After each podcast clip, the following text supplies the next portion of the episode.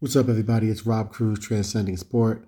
I hope that you are enjoying our human performance series. In the first two episodes, or the first two parts, I am featuring rapid sports, and now we're going into arm care. I see so many people getting hurt, mainly because of the lack of guidance that they've had, or the misguidance that they've had throughout the course of their career especially early on, and that stuff catches up. And um, I want you to take a listen. This is something that is really, really a sensitive issue, and it could sideline you. And nobody wants to be on the sidelines for something that they could have prevented. So, without further ado, I'm going to go ahead and go into episode number two, or should I say, part two of our human performance series, where we are featuring rapid sports in Georgia. And Dylan Wagman is our guest. Check it out. Welcome to the Transcending Sport podcast with Rob Cruz, an audio experience bringing you interviews, conversations, and more from some of the most intriguing personalities in the sports world. And now, your host, Rob Cruz.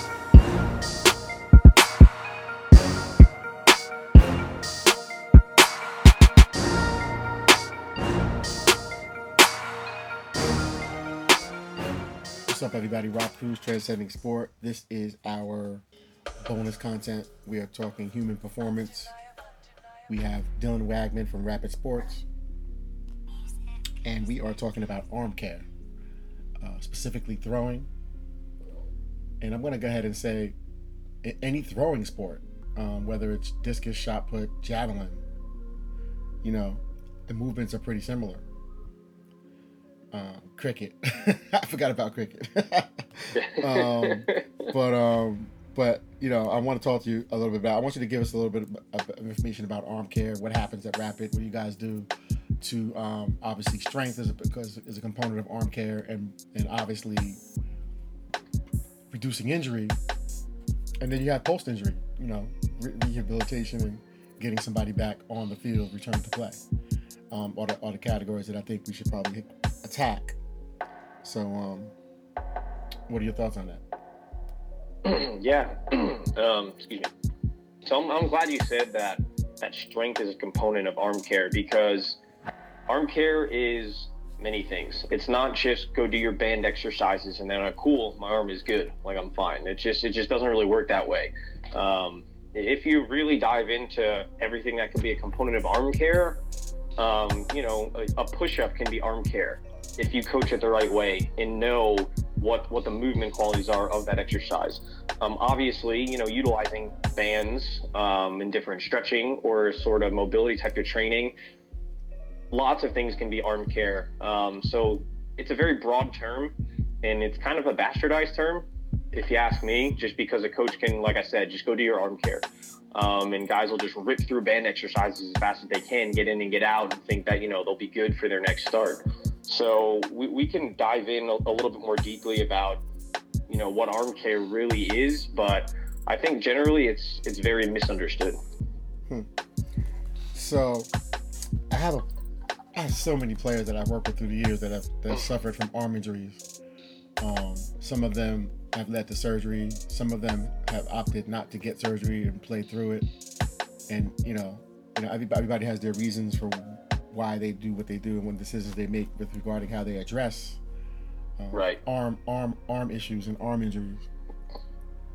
Um, in your opinion, you know what is the best way to prevent preventative measures? You know, and I'm talking, you know, in my experience, I believe that arm care and injury prevention for arms starts with mechanics.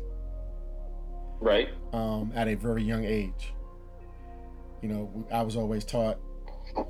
First of all, I was taught how to teach. right. I didn't just jump in there and start teaching people how to do stuff, do things. I was actually taught how to actually teach it. Of course, I know how to do it, and of right. course, I know how to show someone how to do it the way I do it. But there right. is an actual method to teaching someone how to do things properly. And when you're taught how to properly teach, uh, you're able to get um, help athletes to stay healthy. Um, the term arm action comes to mind. You know, the term internal and external rotation comes to mind. The term scap loading comes to mind. The term uh, acceleration and deceleration of the arm in the throw come to mind. Um, what what are what are some of the things we're doing over at, at Rapid that can help to prevent injuries with athletes um, in the arm uh, at every age level? Right. Um, yeah, mechanics are huge. Um, and th- this is what I'll say off the get go. I'm gonna I'm gonna focus and talk about everything from the the preparation and training side of things because that is again that's what we do over at Rapid. Um, when it comes to the skill component of throwing, go find a good skills coach because you're going to be really let's just assume right that if you're going to be really good at something you're going to be really good at, at, one thing. You know what i mean? You can't pretend to be a master at everything. Um, a jack of all trades does not go very well in an industry like this. So um, mechanics are obviously hugely important. If you have bad mechanics right and you do not transfer energy efficiently through your kinetic chain then you're, you're probably going to get hurt somewhere down the line um, especially if you're not strong enough to support whatever movement abnormalities or inefficiencies you have. So from from our perspective of things at Rapid, I think that strength is your biggest arm care or injury preventative measure that you can take. The stronger you are, the less likely you you will be to hurt at any point in time. Um, I'll, I'll, take that from a, a bit of personal experience my senior year of high school, actually tore my rotator cuff in my throwing arm and my labrum in my non-throwing arm. Um, I thought I did all the right stuff all the time, and it's just you know, I didn't know what really the right stuff was. So I trained at Cressey Sports Performance as an athlete right after my senior year of high school finished, just in order to try to get healthy for college. And the best piece of advice that I probably ever got was from Eric himself. Um, we, we were just talking one day, and I was just curious. You know, I, was, I thought I was doing the right stuff. I don't know why I got hurt. And he just looked at me as like a, you know, I was like five seven, probably barely 150 pounds. And he said, no offense, but you're probably just weak everywhere. And I could have stepped back and I was kind of like, holy shit, he's absolutely right. Um, you know, if you're not, if you're not strong, then you can assume that the sport's going to catch up to you. There's so many repetitive motions and there's wear and tear injuries, and it's only a matter of time before that takes its toll unless you're preparing your body the right way. Um, so I'll start with that, saying that strength is huge. The stronger you are, the less likely you are to hurt. Um, but then moving forward like that, we're always making sure at Rapid that we're, we're doing things like preparing a rotator cuff to handle the load throughout a throwing season. Um, we're making sure that our shoulder blades have the adequate range of motion to support getting into a proper arm slot to throw a baseball. Uh, we're, we're making sure that even as deep as our, our thoracic spine has the right ranges of motion to support the shoulder blades moving properly. Um, like I said, arm care is very broad, so many different things that can go into it. But I would say being a very meticulous coach, making sure that when somebody's arm is on the line, you're paying very, very close attention and taking good care of what you're doing. Um, and then just knowing the demands of the sport. What ranges of motion are athletes using? Which ones do you need to train? So if you want to dive deeper into that, I'd be more than happy to. But we could we could go on forever about this, to be honest. So you you mentioned something about earlier. You said find a good skills coach, and I'm laughing because the average 15 year old third baseman or shortstop on a travel ball team that plays 11 tournaments in the summer and they usually play three games a day, sometimes more, and they warm up three times a day, sometimes more. Right. Is throwing the ball a lot. A lot. And I'm telling you right now, there's no one working with them on their throwing. In in a lot of in 95 percent of in those many cases. many many cases. Yep. There's yep. nobody saying, "Hey, you're throwing wrong," and and if they are and if they are saying it, the people who are telling them they're throwing wrong, when does she even have time to hey, let me clean up my arm action. Let me clean up the way I'm throwing because this is an injury re- just bound to happen. Right. And, and these are things that I'm, that I'm noticing. And then let's say she does get with someone. No, let's say she does have the surgery or she has to sit out for whatever it is, two, three months.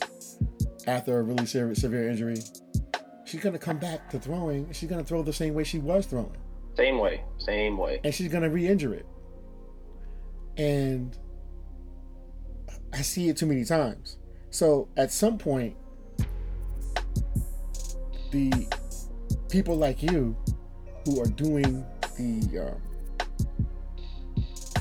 who are, who are in charge of the or who are prescribing the arm care you you have to get you have to get into the throwing part you have to look at video of how they're throwing and you have to give them you have to um, give them some ways in which they can adjust their mechanics because if Right. you don't um, they're gonna have they're gonna be on their And- third and fourth surgery by the time they're in fir- Yep. freshman in college So now for me, fortunately enough for me, I have a baseball background. See, the thing is that a lot of coaches don't have a baseball background and therefore can't relate to the athlete and have no idea what the demand of the sport is. Um, personally, I think I'm a very good skills coach, um, even though that's not my profession. But I'll, I'll put it to you this way: so I, I've had multiple athletes just this summer alone that have. We have a full-time physical therapy clinic um, in Rapid Sports, and, and the, the PT that works in there was the physical therapist for the Braves for years. So we're fortunate that we can work in conjunction where once the athletes finish PT, they come to us for training.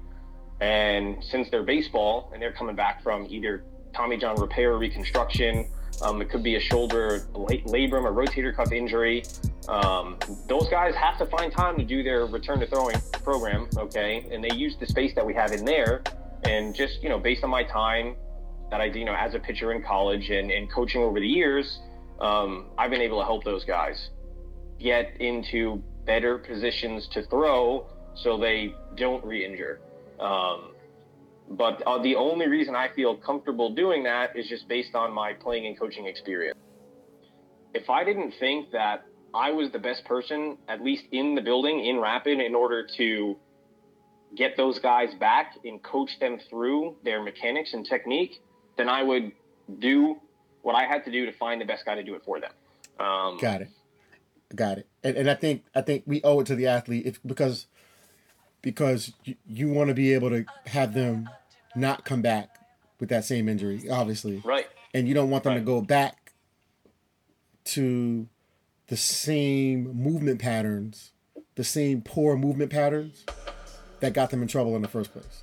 And I think I think looking at video prior to the injury, utilizing technology. I mean, looking at the video prior to the injury, looking you at the to. looking at the release angles, looking at the the, the uh, poor sequencing, you know, and, and obviously that main thing that you said earlier was strength, and, and you know you know building strength around those muscles in the arm to support the, the range of motion and things like that, and flexibility and and so yeah, so this is this is great, man. So, um, so yeah, because you know you got so many torn labrums going on around here too.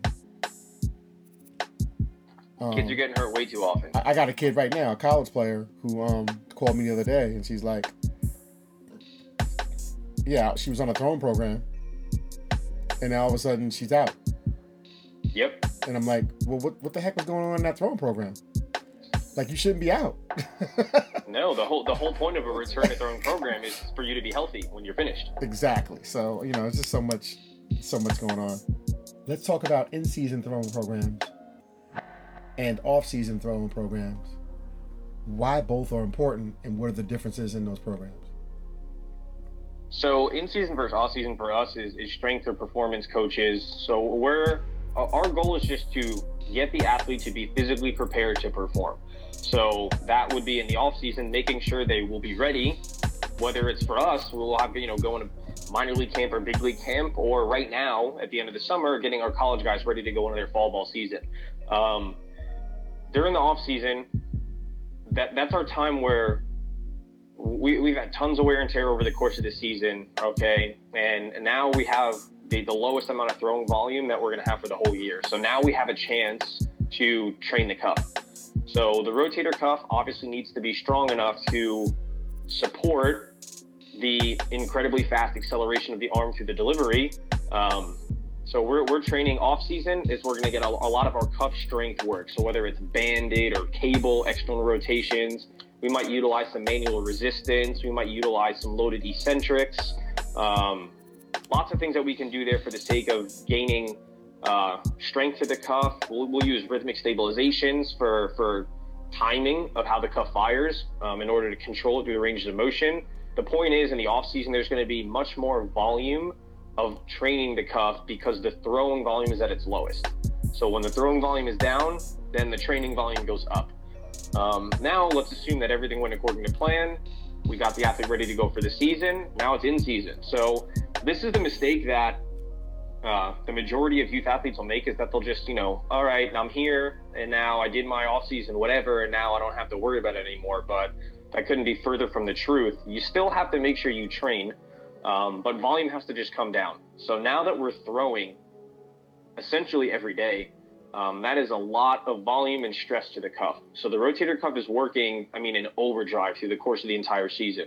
So now it's just about making sure that we maintain the ranges of motion and mobility we work so hard for over the off season, so we don't get hurt through the throwing season. Um, so I would say doing your cuff work is going to be probably on either off days, um, maybe days where we do a light pen. You know, if you're going out and you're throwing a seven to nine inning game and then you're crushing cuff work after that, just think of how much stress the cuff is taking in that one day. Um, and it, there's there's only so much it can handle. So, big difference here is off season we're training for strength and mobility, okay, to get us to the point that we need to be, and then in in season we're mostly trying to you know maintain that strength and mobility that we gain, so we don't get hurt through the course of the season.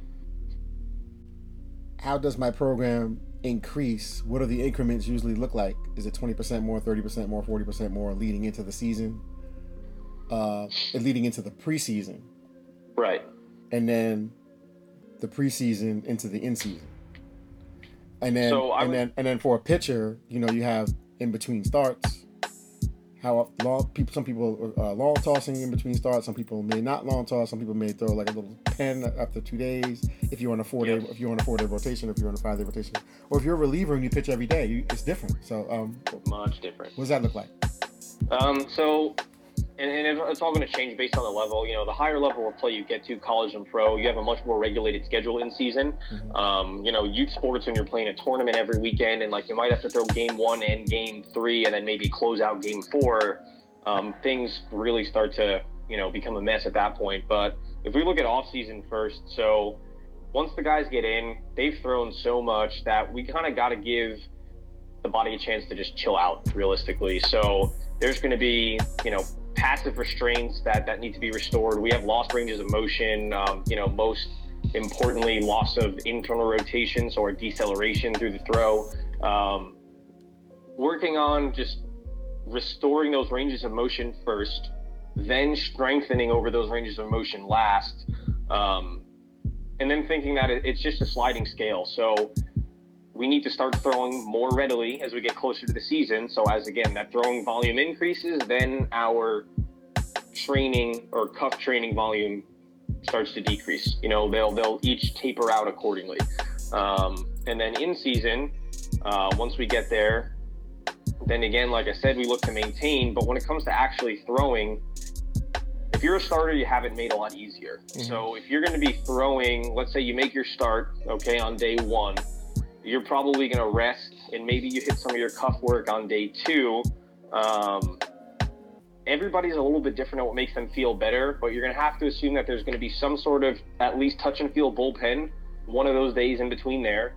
Um, probably give yourself a day to fully recover after a start. Maybe you throw that pen, you know, if, if, if game day is day one and you pitch, maybe day three, right, you throw that pen.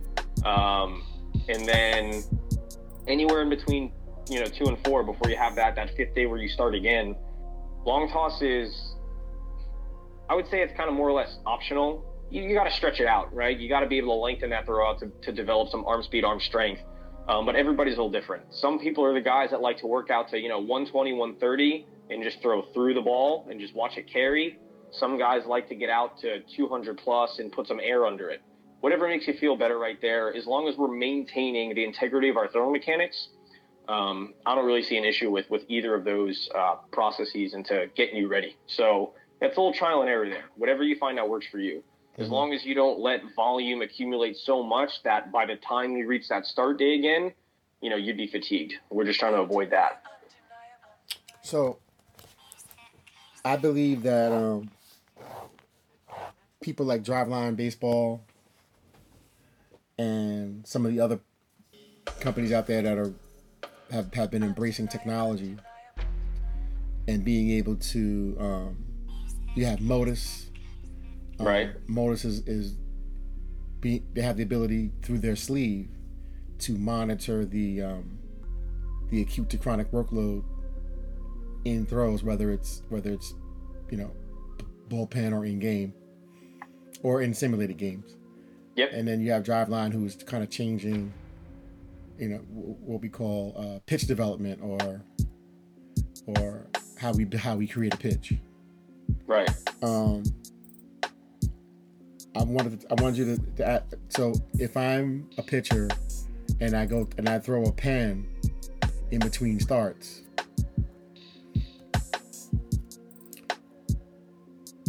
How is that different, or how is that helpful or less helpful than if I throw a pen in between starts with a live catcher with a live batter? And and I and I think that's where baseball's going right now Right. where you're going to have more and more guys facing competition on both sides, hitters and pitchers, Right. um, in practice. I, I, I want to I want to have a couple of simulated at bats. I want to have about seven, eight at bats.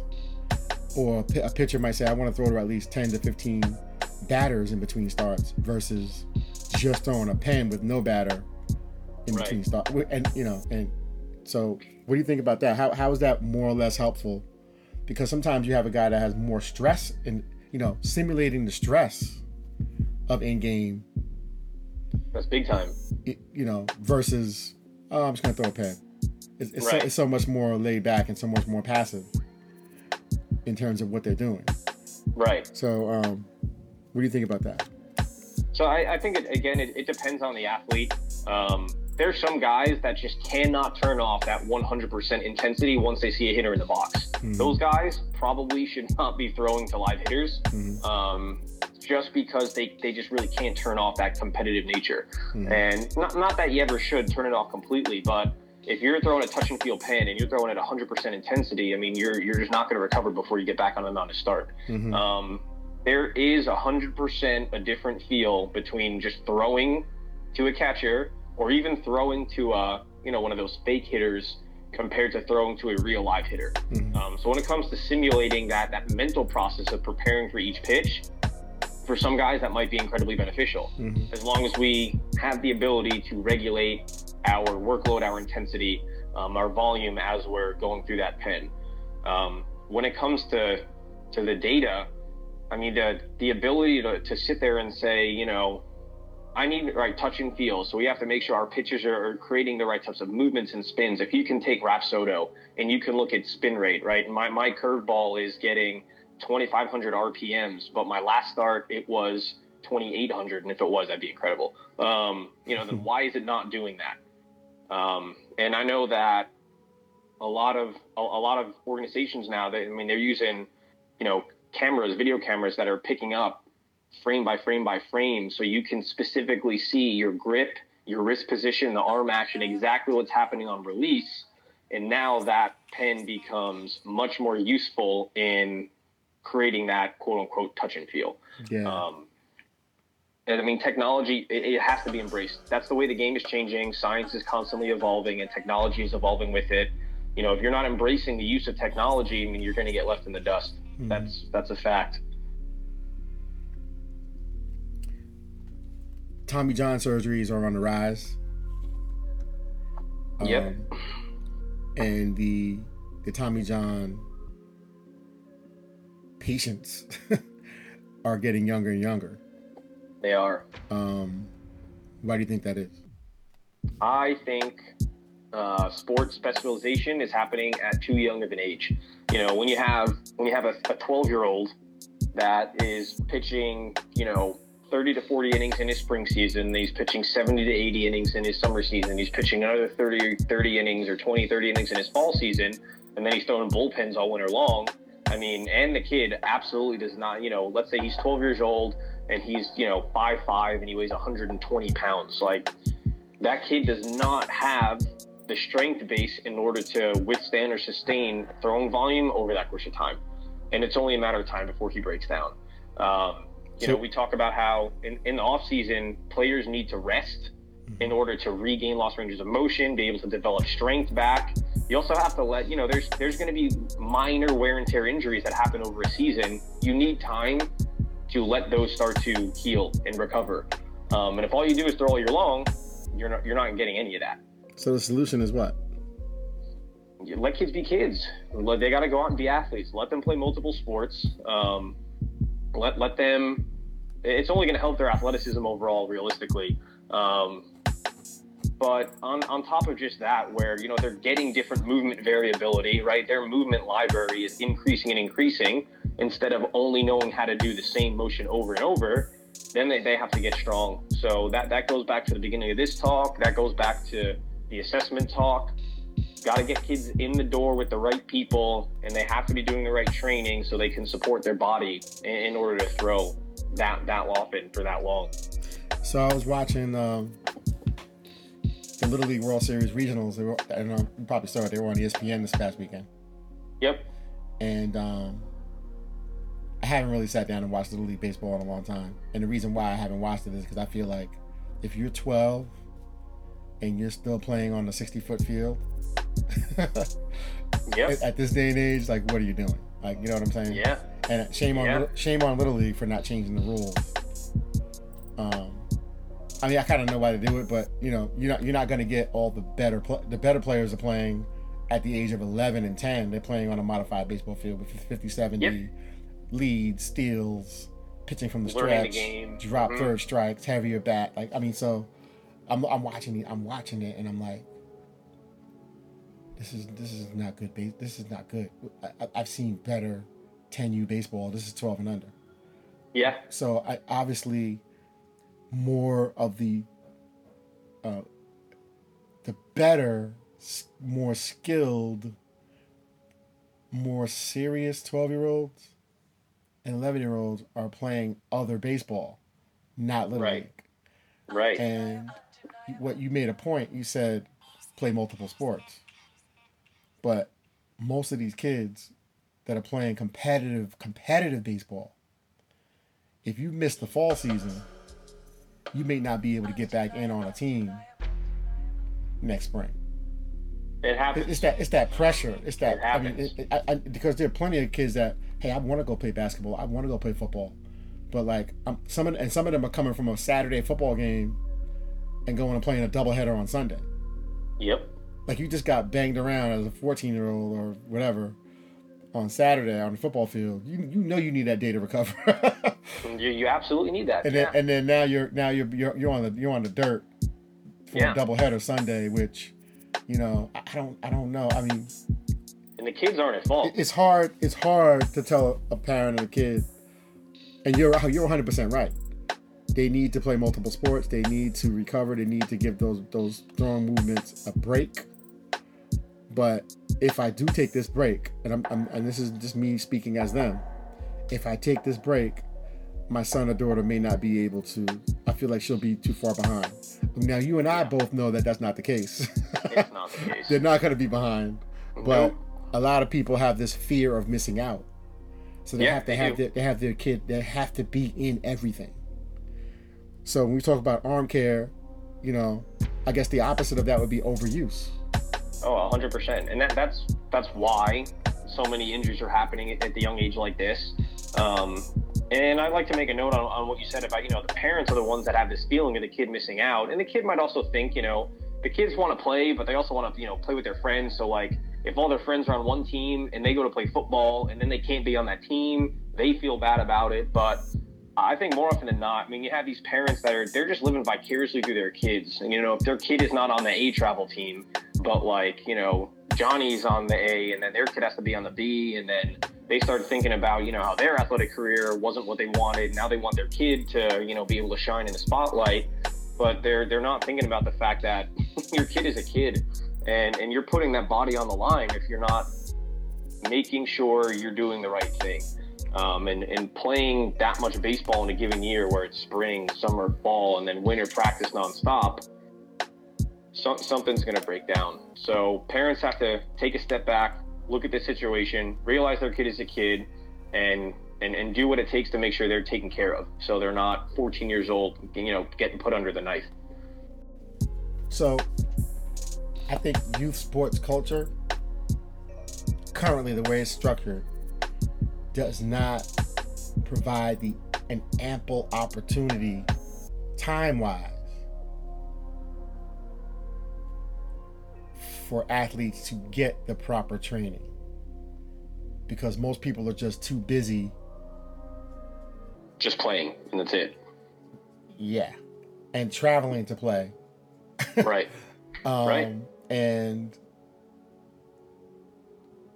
so for example like